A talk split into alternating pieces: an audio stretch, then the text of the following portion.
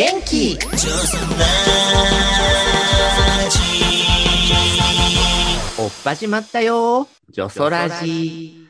女装パフォーマーブルボンヌが色とりどりの皆さんとご一緒に耳で楽しむバーのようなネットラジオへようこそこの番組は、おげる日もノンケブル日もキャンピーと株式会社キャンピーの提供でお送りします。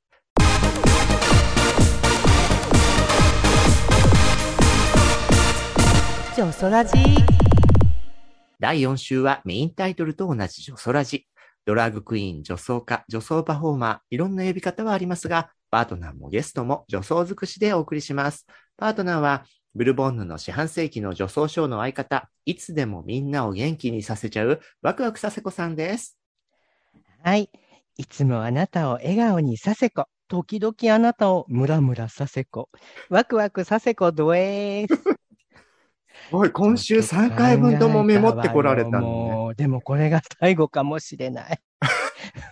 そうね。気の利いたことがね、全然気も利いてないけど。もう今日もずっと手を押さえて失笑をこらえてくださっております。はい今週のゲストは東京ゲゲゲイのマイキーさんです。マイキーです。本わ日もよろしくお願いいたしー。ます。お願いします。いや、もう早いもので、今日がマイキーゲストの最終回ですけど、早い。ね寂、しい。佐世子さん思い残すことのないように、はいマイキーにいろいろ取り入ってくださいね。取り入りますよ。取り付いてくださはい。取り付いて。い。で、は、今日は金曜日ですので、こちらのコーナーです。させずチョイス。あわー。ー、さすちゃん、今週は何をチョイスしたの、今週のさせずチョイスは、ずっと好きな人。イエーイイエーイこれはもう東京劇芸師さんのね。こう、YouTube チャンネルの一番最初にあるミュージックビデオじゃないですかこ。れをね、絶対ね、使いたいなと思いまして。はい。あのーまあね、いわゆる恋バナ、うんずっと好きな人っていうか、まあ、あの、初恋でもいいですしね、あの、恋バナの話が引き出せたらなぁなんて思うんですけれども。ああまずはやっぱり、佐世子さんの。私ですか？私初恋、もう30年近い付き合いだけど、初恋の話って聞いてるかな、佐世ちゃん。の。私、でもね、初恋、でも初恋じゃないかもしんないけど、あ、でもおかしいね、言って。初恋の話振ったんだから、初恋の話して。初恋や、初恋や。佐世子さんの初恋聞きたい。あれ私、ブルちゃん言わなかったっけ？ってこうね。もしかしたら聞いたけど、記憶から抹消していたのかもしれません。あのー初、なんだろう、その、初恋じゃなくて、その、初性的、性衝動とかは、他の初人性衝動初。性衝動とかは、もっと、こう、ちっちゃい頃からいろいろあったんですけれども、まあ、恋と呼べるものは、あのー私はもう本当に人を好きになったのは、こあの、高校に入ってからなんですよ。お高お。うん、校。ちょっと遅くって、なんか、まあ、中学の時もあれかな、先生とかに興味はあったかもしれないけど、なんかそれは恋じゃなくて、性衝動だけだったような気がする。うん、そういうとこだけ男子でね、させちゃそうなの、ねそうなのよ。心は女性なのにね。そうで、高校に入ってから、うんあの、高校1年生の時に、東西の学校、いまだに対抗戦っていうのをやってて、えーずーっと歴史的に。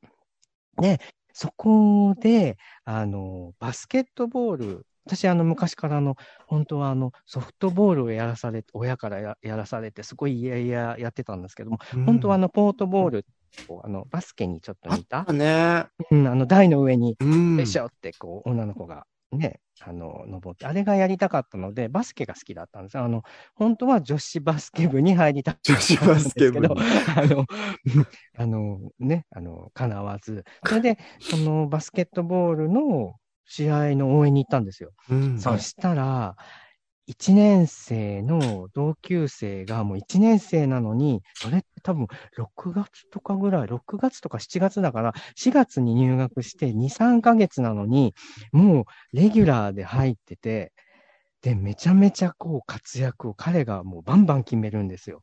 はいでもそれを見て私もう本当に、もうなんかそういう性的なことよりも、もう何？あれ？ちょっと胸が痛いみたいな。うん。恋だ。胸キュンだ。胸キュン？もう、あの、本当に胸が苦しくななる感じ。その時に初めて存在を知ったんだ。そうそうそうそうそう。ううん。ん。で、こう、T 君？うん。好きになって、でもさ、体育のそういうイベントで活躍してる姿を見て胸キュンって、うん、超王道少女漫画じゃない？うん。そうなのよ。まあ、主人公がちょっとね、あの、可愛くないかもしいやれないい。やいやいやいや、もうその頃はもう睾丸の、睾丸も。抗がんパンパンで。パンパンの美少年、美声、美少年、微妙な少年でしたからね。それは、えーはいはいはその男の子のことは、い。うんその、ガンガンうんダンク決めてるっていううんことがキュンなのか、そもそもその子の容姿、あ、もうどっちもですね。どっちも。どっちもで、容姿もすごい背が高くて、はいで、あの、色白で、あの、ちょっと薄い顔の人だったんです綺麗系うんみたいな。そうそうそうそうそうそう、うん。今のなんか本当韓流スターみたいはいな感じの人で、もう本当ババスケにぴったりな感じで、彼がもうそのバンバン、そあの、ね、シュートを決めて、で、えっと、まあ、それだけだったら、なかなかその接点っていうのがないないんだけど、うん。私結構高校にあの遠くから、えっと、自転車、電車、バス3つ使って通ったんだけど、彼も、あのー途中か、電車、電車じゃない、あ、バスで一緒になったのかな、彼とは。そうそう、それでちょいちょい見かけるようになって、それも少女漫画設定じゃん。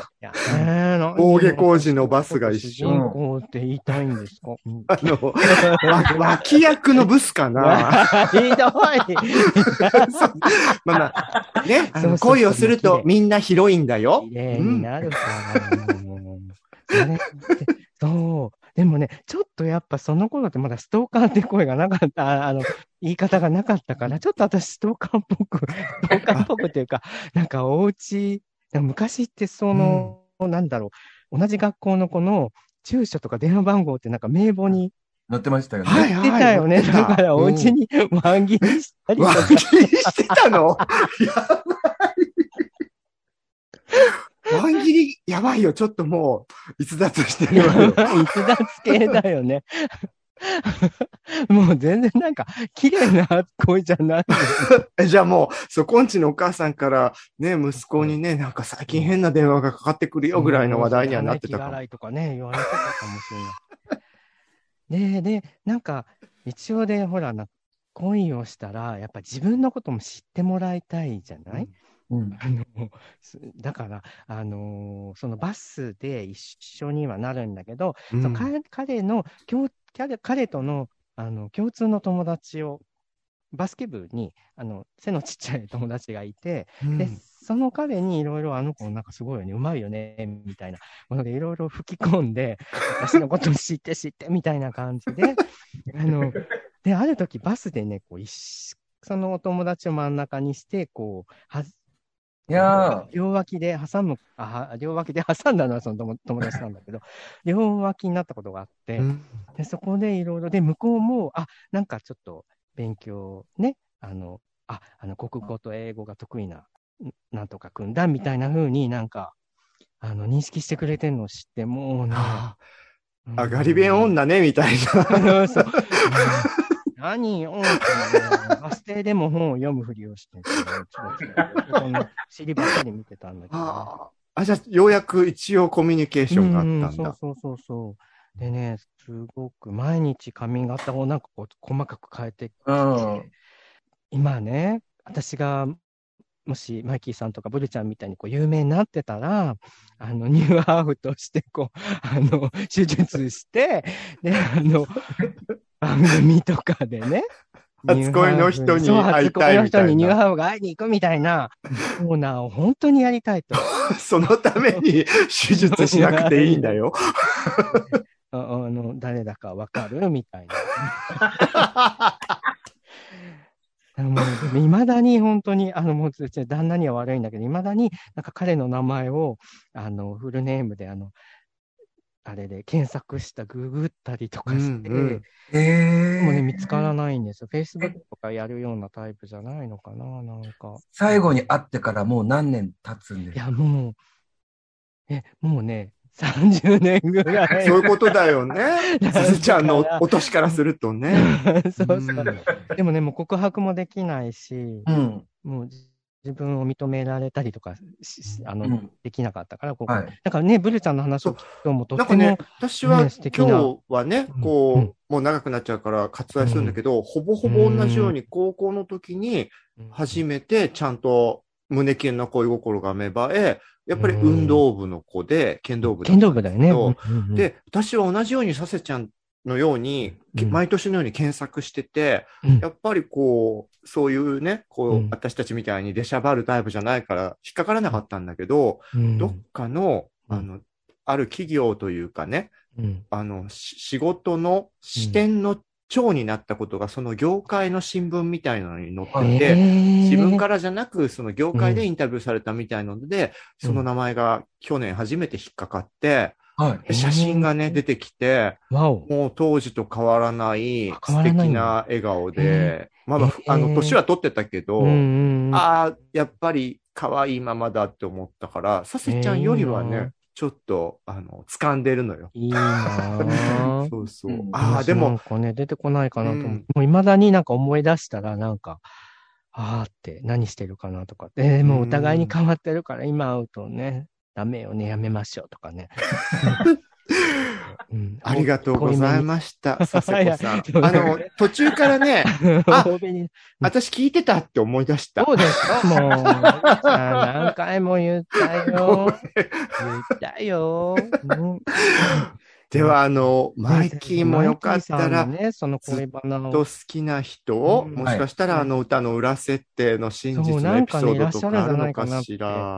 私。まうん。あ、あの、ずっと好きな人の設定っていう人は、特定の人は特にはいないんですけれども、うんでも私も中学2年生の時に、第1回目で、あの、幼少期の話した時、私、シノラーだったんですねうんうんうん。シノラ、ー中学生の時年。生の時に、うんまあ制服なんだけれども、いろいろともうじゃらじゃらじゃらじゃらと、こうんうんう手首に巻いて、でうん頭にもなんかこう、ニコちゃんのこういうワンワンワンワンみたいなやつをはいはいはい。短い髪をお団子にしてここ挟んえ、でか、わいい。うん、とかって投稿してたんで、先輩に目をつけられたんですよ。うんうん。つけられます。まあ、目に入ってくるよね、どうしてもね。そう、それで、うん下校、下校の時に校門で、うんうん。あの、先輩、ちょっとヤンキーっていうんですか？そういう。人たちにいきなりブワーっとこう、囲まれて。はい。それで、この胸ぐらを掴まれえて、えはい。お前調子に乗ってんのかって言われて、まあ、もう十分写真だったぐれぐれとか言ってたよね。シノラだからしょうがないよねシノラし。てるのだけで。うんで、まあそんな感じで絡まれて、うんで、どうしよう、怖い怖いっていう時に、まあこれもちょっと少女漫画っぽいんですけど、やめろよって言って、それを阻止してくれたのが、うん。あの、同級生の、それも T 君っていうあら、男の子。また T 君がしか。も、バスケ部ええ？いいかぶってんじゃんん。の、ホラーとか、何がホラーだって。また、また巻き込んでるね、佐世子さん。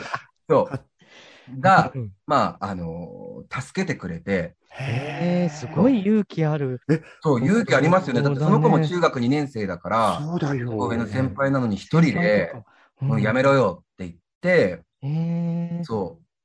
これまた、た少女漫画的展開じゃないそうう。んで、まあ、もともとその子の顔、可愛いなとは多分ずっと思ってたんですうんけど、うん。そんなことされたらいよいよ本気で、そうだよね。気になっちゃう。本当だよね。うん。前からぶっ細工だなと思ってた人にやめろよって言われたら、おどうもありがとうぐらよいしか 思わないかもしんないけど 前から可愛いと思ってた人が。ただ、彼もうん、ヤンキー寄りなグループうんそっかそっかと群れてるような子だったんですね。うんうんうんそうで、私はシノラーなんで、うんほとんど接点が全くない。で、確かに。そうね、聞く曲から違うわよね。そうそう接点がないまま、うん一方的に恋をしてへえ。たんですね。うんででもまあ、告白なんてそんなする勇気もなく、うん。で私は中学卒業したらそのまんま、あの、音楽の専門学校に行って、うんそれで彼はまた別の高校に行って、うん。全く会わなくなるじゃないですか。うんもう、それでもずっと思い続けてたんですよ。忘れられなくて。それでさっき言った通り、あ、の、そういう、なんていうの、同級生の住所とか電話番号が載ってるやつあるじゃないですかう。ん、うん、それで高校1年生の夏うん。に電話をして、ああ、あ、すごい、はい素敵。ちゃんとしたんだ。はい。ワン切りじゃないのねワン切りじゃなくて。いや、私、ほんとストーカー気質。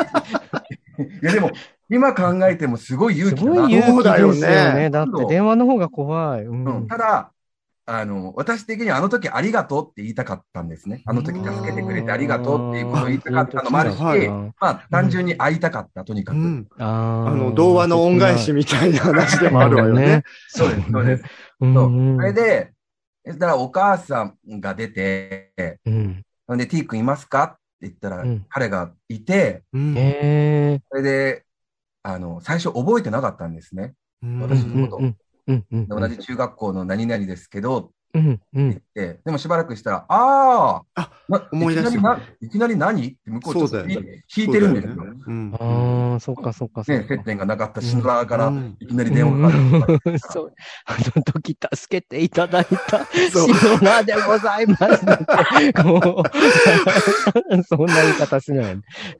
そう、それでうんうんうん。勇気を振り絞って、あの、今から会ってくれませんか？ったの？でその時点でもう夜泣の。ね、8時とかうん9時だったのかな。まあ遅い時間で、うん。それで公園で待ち合わせして、うん私はその公園近かったんで徒歩で行って、彼は、えっと、自転車で現れたんですね。あ、なんか伝えたいことがあるからみたいな感じで？はい。いやで、ドラマど。っかで、なんか行けたら告白もできたらなぐらいのことは考えてたと思うんですけうんうんど、うん。そうそれで、えっ、と、まあ、本当はいけないんですけど、彼の後ろに乗って、二血っていうんですか？あら。うん二血に乗って、まあ、夏だから、うんこう星とか出てるじゃないですか。うんあーロマンティック。うん、で、まあ、あの、私、地元が立川なんで、うんうん。二人で多摩川を、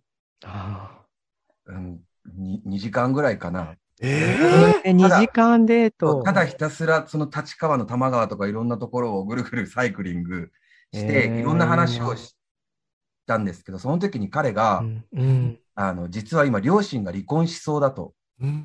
それで離婚したら自分は母親の方につくから、うん。そうすると立川を離れなくちゃいけなくなっちゃうんだよねいやーっていう話を聞いて、うん。え、そうなんだってことで、まあそういう話をして、まあ別れたんですよ。うんそれで、結局つか伝えられなかったんですね、好きだな。あでもさ二血で2時間、電子自転車に乗っていろんな話してくれるって、さっきの電話で誰だっけって言った人からしたら、うんすごい付き合いいいよね。すごい。てか、本当に優しい人だったんですよ。だってそんなそうだね、そうねシノラーをそもそもね助けるぐらいの人ですから。そうね、うんシノラーを助けてく。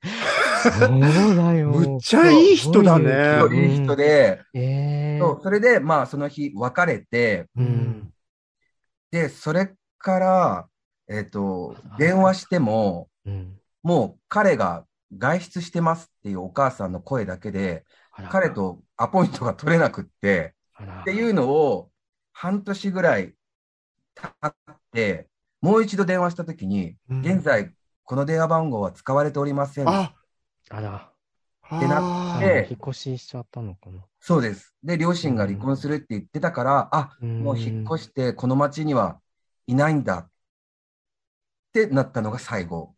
うえーでもわ、えー切ない。ー、本当だ。え、でもさあ、か、でも今、ドラマだね、本当いやで見も、てるよ、マイキそーさん。っからさらに。に、う。うんうんんえっと、2年ぐらい経ってかな。うん2年ぐらい経って、うん私が朝方、喘息が出ちゃって、ううんっと病院に行こうと思って、病院に向かって歩いてたら、うんあの、本当にこれ作り話じゃなくて本当なんですけど、うん。向こうから、あの、暴走族がブーンって、うん甲州街道をブーンって来たんですよ。うんうんうん。な、じゃあ何台かできたんだ。何台かで来て。うんあ、怖いなと思って目合わさないようにしようと思ってたんだけど、うんまあ見ちゃうじゃないですか。うんでパッて見たらその先頭を走ってたのが T 君だったんです。ええー一瞬の本当出来事で、ブーンあ、今の T 君だ暴走族になってる。ああ、そうか、そうか。それが最後に走り抜けていったのね。走り抜け最後のシーンだ、それうが。そこになんか、レディースとして参加したりはしなかったのね。肌持ちますとか言って。夜の梅雨のね、死ぬ苦しいと書いてね、よろしく。うんいやいやいや、えいやー、なんか。もうドラマねいいねそれをちょっと、あ、そっか、でもあまりにも大切な思い出すぎて、あれか、んのね、作品とかにできないかな。あでもずっと好きな人うんは、まあその子から始まってる曲ですし、うん、うん。まあ全部が全部の歌詞がその子に向けてられるわけじゃないですけど、うん。でもそれ、ライブとかで歌うときやっぱその子のこと。を、いやー、もう、うわやだー、泣いちゃう。うん。キュンキュンしちゃうね。私あの、じゃあ、さよならダーリンの、あの、ちょっと悪い感じの男の子も、ちょっとイメージがそれもなかったし、今。かかってんのかな、うん。かかってるかもしれないね。なんか優しい感じねがする。なんか、確かに、その子なのかも。も。なんか肩にね、うん。置いたりとうか。わーキュンキュンするね。確かに。でもこれはね、ファンの人も聞いて、ますます深みを感じられるようになったと思うわ。立体的になったと本当いうか。にいいね。うんいやー、そういやか。会いたいですけど。ねでもなんねいや、か、でも絶対見見て、うん。あの、マイキーさんの活躍を、まあ、その、じ、ちゃんと分かってる、な、なに本人と分かってるかどうか分かんないけど、まさかシノラーがね、ね 今ね、こういうゲゲゲイのね。活躍ってとは思わないかもしれないけど、でも絶対知ってると思うし、見てると思うから、なんかそういう意味ではとっても、さっきのね、私ニューハーフになって会いに行く 話とは全然 レベルが違うけど。なんか目標がおかしいもんね、あそこさんすでにね。そんな巡り合い方したいんだっていうね。いや、なんか本当に素敵。うん。なんかでも、サセちゃんも私もほら50近いし、マキはもうちょっと若いけれども、うん、なんかね、後から来るよね、初恋って。なんだなんかろうね。うんうん。年を取れば取るほうんど、やっぱ離れて、またあの時の、うん失った、あの時の自分みたいなのがじわじわ来るから、うんだからうんうんあんまりいないけど、これ、もし若い方が聞いてたら、本当初恋ってうん大切かもしれないです。本当にそうだと思いーます。そうねえ。ずっと好きな人って言葉はね、染みるよねとてもしみる。なんか、そう私もあの、うん何こう切り替わるデジタル写真立てみたいなので、まあ、最近のね、楽しい旅行の写真とかもあるんだけど、うん。そのし地方新聞に、業界新聞に載ってたうん。人の写真もね、しっかり入れちゃってて、その人が写るたびに一瞬だけ高校生に戻ってるんだよね。ちょ、ちょ、な、あんた、セーラー服着とったやろ。ああ、そう。ねか。なんかね、う。んいいね。切ない。もう今でね。もねもうババアになると、ああいう気持ちってどうなんだろうね。ババアそうね、今キュンってなるってことは、ちょっとなんか、あれ、ちょっと病院行った方がいいかな、みたいなね、命の母がね。そうそうそうそう。ホルモンがね、え、でもうん、中学生とか学生時代の夢って見ないですか？そっか。あ、自分が若く戻ってる夢ってこと？そうですそれがないんだ学生時代の。ごめんなさい。ゆ夢の中で学生時代にタイムスリップ自分が、ええあ、それがね、ないないかも。大体リアルタイムかも。私も大体設定は変な設定多いけど、うんうんうん割と今の自分かも。うんマイキーうん学生時代。ええ面白い。ええ羨ましい。で、れその時絶に対ね、なんかあるよね。彼と会ったりとかします？夢で。します、します。ああ、もう、羨ましい。ゆ夢でもし会えたらっていうの、本当に。夢でもし。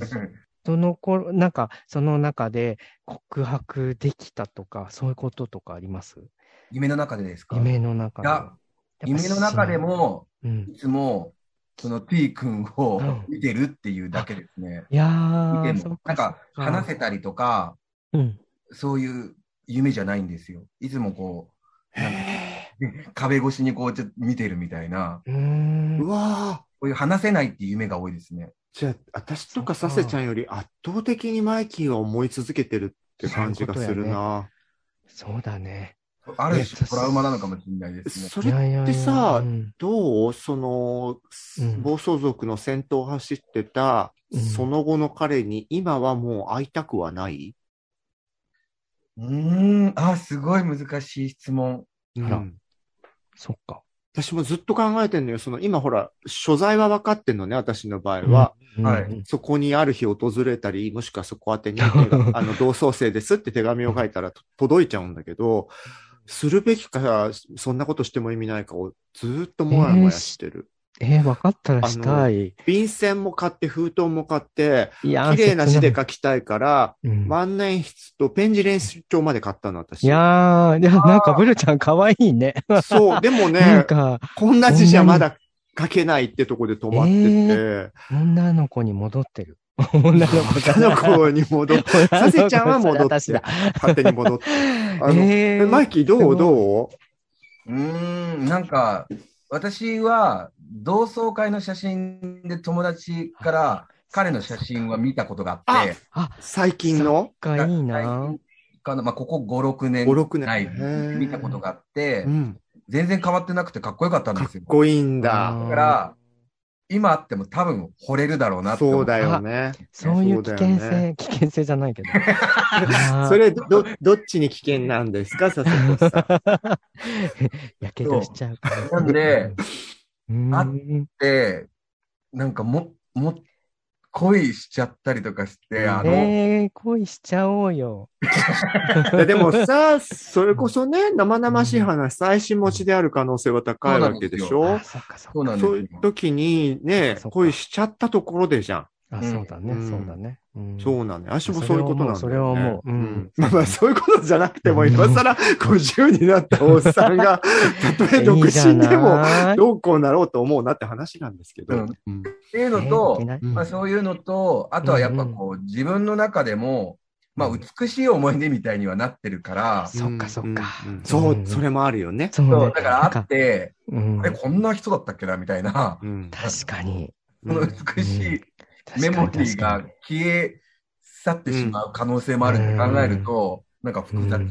そうんかそうか。うん。マイキーのさっきの話からすると、多分魅力的な人なような、今もね、うん。うん。うん。気はするんだけど、うん。そっちもあるみたいだよね、初恋ネタってね。うん。うんあの、私のね、あの、大好きな梅津和夫先生、はい。漫画家の、方の短編で、うん。手っていうやつがあって、うん。そう、やっぱり本当に大好きだったけど、ほとんど何も接点がない人が、うん。なんか、みんなのなんか集まった時に手を重ねた瞬間、こううん。みんなでなんか、よしみたいにやった、うんその手が一瞬だけ触れたっていうので、その手のぬくもりがずっと忘れられない人が、もう本当にババアになって、うんおじさんになったその人と同窓会になって、うんで、あの時みんなで手合わせたよな、みたいになって、うん合わせるんだけど、うんもう何も感じなくなっててっていあうー、辛い。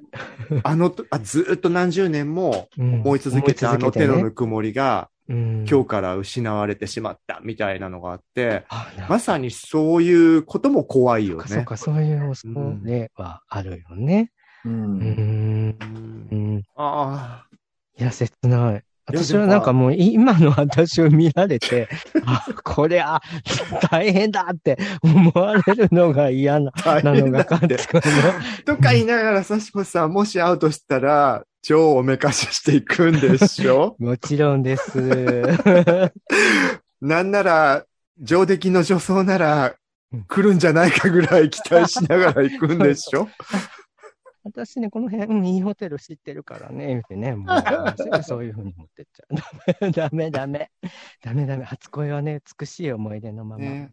うんいやー、いいね。でもなんかこう話してるだけでも楽しいわね。なんかね、うんなんかちょっと当時のこと思い出して。本当だ。ね。ううん。私もそんなそうだ全然わそうだ。ね、戻れる夢とか見たい。最近っていうか、もう見る夢、見る夢。まあ、今旅行できないからだろうけど、旅行に行って、なんかすごい古い古民家で大体エロ本を探すみたいな、そんな夢しか見ないんだけ それもね、なんか、ど、なんだろう。なんだろう、残したものなんだろうね。こ悔いを残してる。もっとエロ本が当時読みたかったとかね。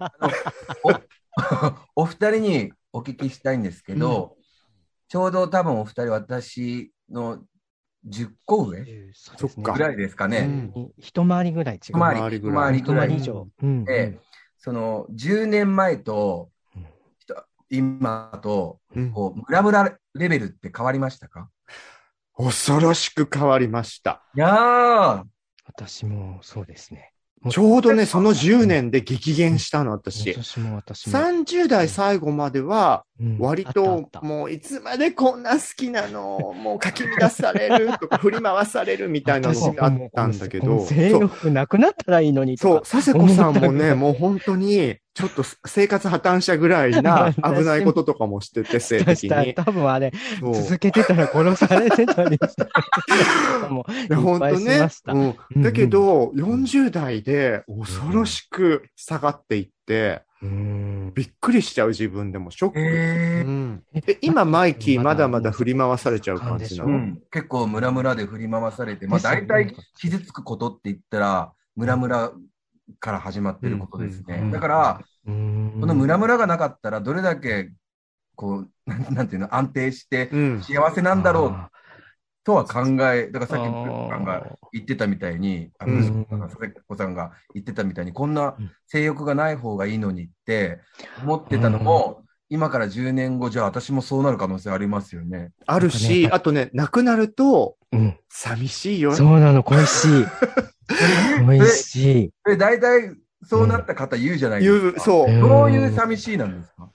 なんか結局、こう、その、かき乱されるほどの、情自分の中から出てくる感情とかって、まあ、言っちゃうと生きてるって感じみたいなところにもつながるから、はいなんかこう、さ、人生のこう、バイオリズム的なものが、さざ波になっていく感じにも思えるんだよね。はい。うん、で、まあ、別に穏やかな海とかもいいとは思うんだけど、はい。そのさ、クラブでさ、夜な夜な踊り明かすとか、そのいわゆる青春を思い出した時の自分がやたら元気だった時、はい。やたらキャッキャしてた時のシーンみたいなのに、つながるような感情から、うん。なんか、木陰で猫を撫でているとかさ、そういう方に絵が変わっていって、ではい、それはまさしく、年を取るってことの変化の代表例だから、私も分かりやすく人間にありがちなことになってんだなとは思うんだけど、はい。まあうん。ふとだから、ふとかな、寂しさを感じる時はあるけど、でもまあまあ今のそっち側のさ、あのうん楽しさとか味わいもちゃんと感じてて、ちゃんとうん。ポジティブエイジングできてますよ。もうね、あの、ね。消えた夢と消えないシワと。え、じゃあ、今、うんと、ムラムラが再び戻ってくる何かおまじないなのか薬なのかわかりませんけど、魔法なのかわかりませんけど、それがあったら欲しいですか？どっちさせちゃん。えっと、すごいわがままだけど、うん。それがずっと続くんじゃなくて、3日間とかそれそれ赤マムシドリンクみたいな話でしょ？いやいやそうそう。妻が喜びますみたいなね。あの宣伝も歌い文句の。まあでもそういうことだよね。そうそうもうずっと疲れるって気持ちももう知ってしまったかもね。そうね、んそうね。なんか、あのーなんか映画とかドラマ見て、よくやっぱ、なんかそれがなくなってから泣くようになったから、なんか、泣く。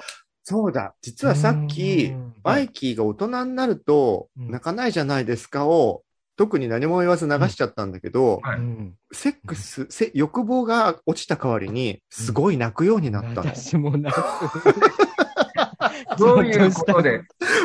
でも、うん。ですか私さ、子供の頃さ、孫、孫としてさ、おばあちゃんとかに会いに行くと、わ、お別れするだけでわけもなくおばあちゃんが泣いた時とかに、なんで泣いてんだろうって思ったけど、うんうんうんうんすごいわかるもん、今。私も、なんか、友達との去り際とかに、やだ泣けてきたりこんなババアの感情がわかるようになってきてしまった。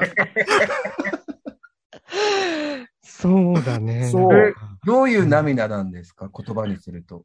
なんかね、いろんなことにありがとうじゃないんですけど、うんそうだね、そうだね。まあなんか極端に言えば最後。後かもしれないとかも含めて、ああ、そうかも。ううんそうそうおばあちゃんは多分これが孫と会う最後かもしれないぐらい思ってくれてたんだと思うんだよね。うん悲しい、悲壮感みたいなことではない。あ、ででははないいかな。うんうんううん。ん。そうそう。ありがとうなんですよ。そうなんね。私、この間ね、あの、ブルちゃんたちとちょっとあの、ミュージカルを見にうん行ったんですけど、はい。もうその若い、もう本当10代の若い子たちが、ジェイミーね。もちろん、ううん、プロフェッショナルなんですけど、はい。歌い踊るのを見てもそれだけでなんか、なんだろう、感動的なシーン以外も、なんかうんうん。泣けてきちゃった。なんか まあでもそれはね、感受性の強いマイキーちゃんとかも、そうなのかな。その、まあ、ゲイの男の子の若い中で、どあの、ドラッグクイーンになっていく話だから、より自分たちも、まあ、あんなおしゃれではないけれども、重なるところがあったし、自分の過去を思い返し、で、あと、うんプラス、今若い子たちがそういうことを発信してくれていることとか、、うんうんうんまあ全部な、何でも泣けんの。泣けるね。年取ると何でも泣けんの。本当に。本当ちょっとしたことでも泣いちゃう。そう。私私だからうん、本当テレビとかの仕事でも、なんかちょっとそういうあ思いがあることを語るだけですぐそう泣いちゃね、ブルってち、ゃんね、本当意外。なんかそういう姿見たことなかった。そうそうそう。へーやっぱり恥ずかしい。私の年齢の時はなかった。あん私あんまりなかったかもそこまであれここから10年って大きいですね。そうだね。うんマイキーは泣くタイプではないかもしれないけど、でもなんか変化はあるんじゃないかな。うんうん私もその年代は、泣く暇があったら、あの、練馬から池袋の秋葉に行ってたぐらいです、よがり泣きたかった頃だよ がりそっち泣きたか、うん。そっちかな？うん。うん。そうね。なるほど。うんなん。か性欲って割とその男性性、こうテストステレンとかでもつながった感情だったりするから、うん。ある意味攻撃性とかそういうことにもつながるうんうん欲望だと思うんだけど、うんやっぱそれが落ち着くってことは、なんか、まあ、優しさの方あがー。強くなっちゃうのかもしれないよね。うん。だからなんかいろんなもん、ストーリーとか見て、いいなって思って泣いちゃって、うん。まあだからもう私たちアグレッシブなギャグとか言えないよね。あれ、させちゃん言ってるかもね。いやいやいや、これは、から、なんて、から性欲？なんていうの？これ。からムラムラ、なんていうのから元気じゃないけど。なんだろう、もう。ねえ、やる、ね能力がないのに、こう、うん。ね。でもなんか本当いい話できたわ。ね楽しい。えありがとなんか、うございまだまだ、でもマイキーさんはもう、本当ねあの、その欲望をもう、バーッとこううんん出る打ち出してほしいです。本当だよね。うん。あの、金曜日ね、お約束のお便り紹介のコーナーがあるので、あはいの、き、付き合っていただいていいですか、はいすみません。ん。はい、うん金曜日恒例のお便り紹介です。はーい。YouTube のコメントで、あの前回、ジョソラジの週は、星先生がゲストだったところについたものなんですけれども、YT さんから、女装市、懐かしい、あの女装の服のフリーマーケットね。一度出店させていただきました。趣味女装服から合格印象まであって、場にいるだけで楽しかったです。うん。でも出店させていただいたからっていうのは、すごい YT さんもね、女装服持ってるのね。そういうことですよね。はい。から、ナナドンさんが、さりげなくスルーされても、めげない佐世子さん、好き、といただきましたね。私も本当する。ね今日はなんかマイキーさんがひ一言一言受けてそうそうね、マイキーさんちゃんと聞いてくれてるよね。ありがたい。あの時だから、ホッシーが若い頃どこで遊んでたかみたいな話で、うん、あの、うちの同居人は椿ハウスとか行ってたけどって言ったら、うん佐世子さんが、あ椿山荘とか言っ言て、ったんだけどね、たら、ホッシーも私もうん スルーしたってそ、いうう。俺スルーじゃないと思う。俺スルーじゃないと。うん今拾いましたよ、ちゃんと。ありがとうございます。はい。お便りフォームの方でね、あの、ちゃんと長いお便りも送れるフォームからいただいた方なんですけど、はいラジオネーム、玉筋ブラックさん。34歳、ゲイの方からいただきました。ホッシーさん登場会から拝聴させていただいています。ありがとうございます。玉筋ブラックさん。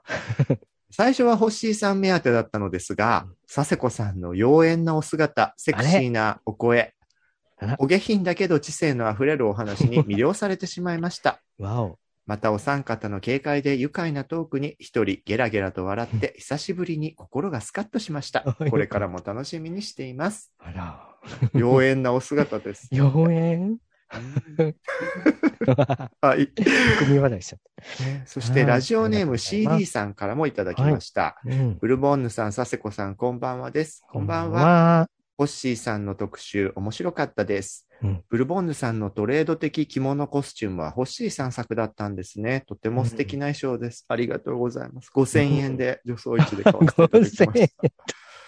それと、佐世子さんの最初の自己紹介、いつも楽しみです。プレッシャーなんだ。今週すごい頑張ったもんね。頑張った。もうだってマイキーさんだもん。とか言うと他の人に申し訳ない。失礼ですが、毎回聞くたびに、この人何考えてるのだろうとおかしくなります。おかしくなって。それと今回、ホッシーさんがご自身の服装について地味か派手かというお話をされているときに、何気に中山美穂さんのお名前を佐世子さんがおっしゃったのに、あ、綺麗に何事もなく、ブルボンヌさん、ホッシーさん、かゆみ社長にスルーされていましたね。みんなね、だから、サセちゃんが随所随所でスルーされてることを拾ってくださってんのよ あり。がたい。ね、でも、そういう昭和歌謡が好きな不憫な佐世子さん、最不高です不憫。まだまだ暑いですが、体には気をつけてください。はい。私も皆さんも中年ですから。私たち10年なんだね。ね。リスナーさん寄り添ってくださってます寄り添ね。ってありがたいですね。ねいや、もうちょっと、マイキーさんとの会話も皆さんお便りくださるんじゃない？本当に今日はね、あの、ありがたい回でした。ねいやもう本本当、当想像以上に、うんね、私とサシちゃんも普通に YouTube とかでいろいろ聞いてるファンだから、うんちょっと緊張しちゃって、すごい緊張してた。浮ついた話だけで、ひ、なんだか、ちょっとね、おじけづいちゃうかなとか思ってたのね。うんうんうんうん。あの、なんだろう、仲そう、仲良くはさせてもらってんだけど、さっきのその、私とサシちゃん意外とオタク女の気の弱さがあるから、だから心がブスなのかな あ、心だけだとお思いですか？あれ違った だそうなのかだから私もう本当に今日ね緊張してたけど、もう、もう断層でそのまま。ら、いろんなこと話せてよかったねう。ん、本当に。ありがとうございます。本あの当に。もうますますファンになりました。うんいやあの、ブルさんと、あの、毎年恒例の新年会だっけ、うん。うんやってるじゃないですか。うん。ぜひ、次は佐世子さんも。あサセちゃん一緒にお呼ばれしよう。ささっちゃんもう絶対行く、絶対着行く。物女装でしょあ、う。もう、もう振り袖着ていきます。振り袖着ていきます。うんすごいね。いや、行きたい行きたい。ねねありがとう。そう、前はかゆみ社長と一緒に伺ってね。うん。ううさぎさんと。ね。大好き。もうすごい周り面白い人いっぱいいて、クミさんとかも超面白いしさ。エロい人うです。んエロい人ねそうそうあのえっと、エロっていうミュージックビデオでポールダンスでくるくる回ってすさご。いよね、もう、あの、ねもう、あの、喋り方も好き。ちょっと、ちょっと、そうそう喋り方ゆるいのよね。そう、親近感。いや、なんか私、こんなにお二人が私の作品を見てくださってるなんて思ってなかったんで、なんか、誰が見てるかわかんないなっていう、あの、あの、いいい意味で、うんうん。それが嬉しくて、これから作る原動力にもなりました。はい。こんな人たちちゃんと見てますよ。ななんかね、こう、まあまあ近くさせてもらってるとさ、はい。いちいち感想とかをこう送るとかも、なんか変な感じもしちゃって、うんまあ、そこら辺の距離感をうろたえるところがまたブスなんだよね。そ うそうそうそうそう。私も私もよ。ねはい、でも、本当今日はありがとうございました。はいありがとうございました。本当にありがとうございます。大好きになった。ジョソラジはキャストの皆さんが自宅からリモート会議システムで集まって収録をする手弁当なネットラジオ番組です。ノイズなどの音声トラブル、家族や猫の声、恥ずかしい音などの混入はご容赦ください。生放送企画などの最新情報、お便りの送り先は、ツイッターのジョソラジアカウントをチェックしてくださいね。ポッドキャスト、スタンド FM、YouTube などお好きなメディアから、いつもあなたの耳元に。それでは次回もお楽しみに。マイキーさんありがとうございました。あありがとうございました。はい優しい笑顔が心の扉叩くけど傷つきたくないだから開けないわいつか見上げた空同じ色にように。虹に願いかけてみたら一つになれた。なんてね「ごこごこ恋愛ごこごこごこ友情ごこ」「私はずるくてどちらもできないでいる」「ごこごこ男ごこごこごこ女ごこ」傷つかない。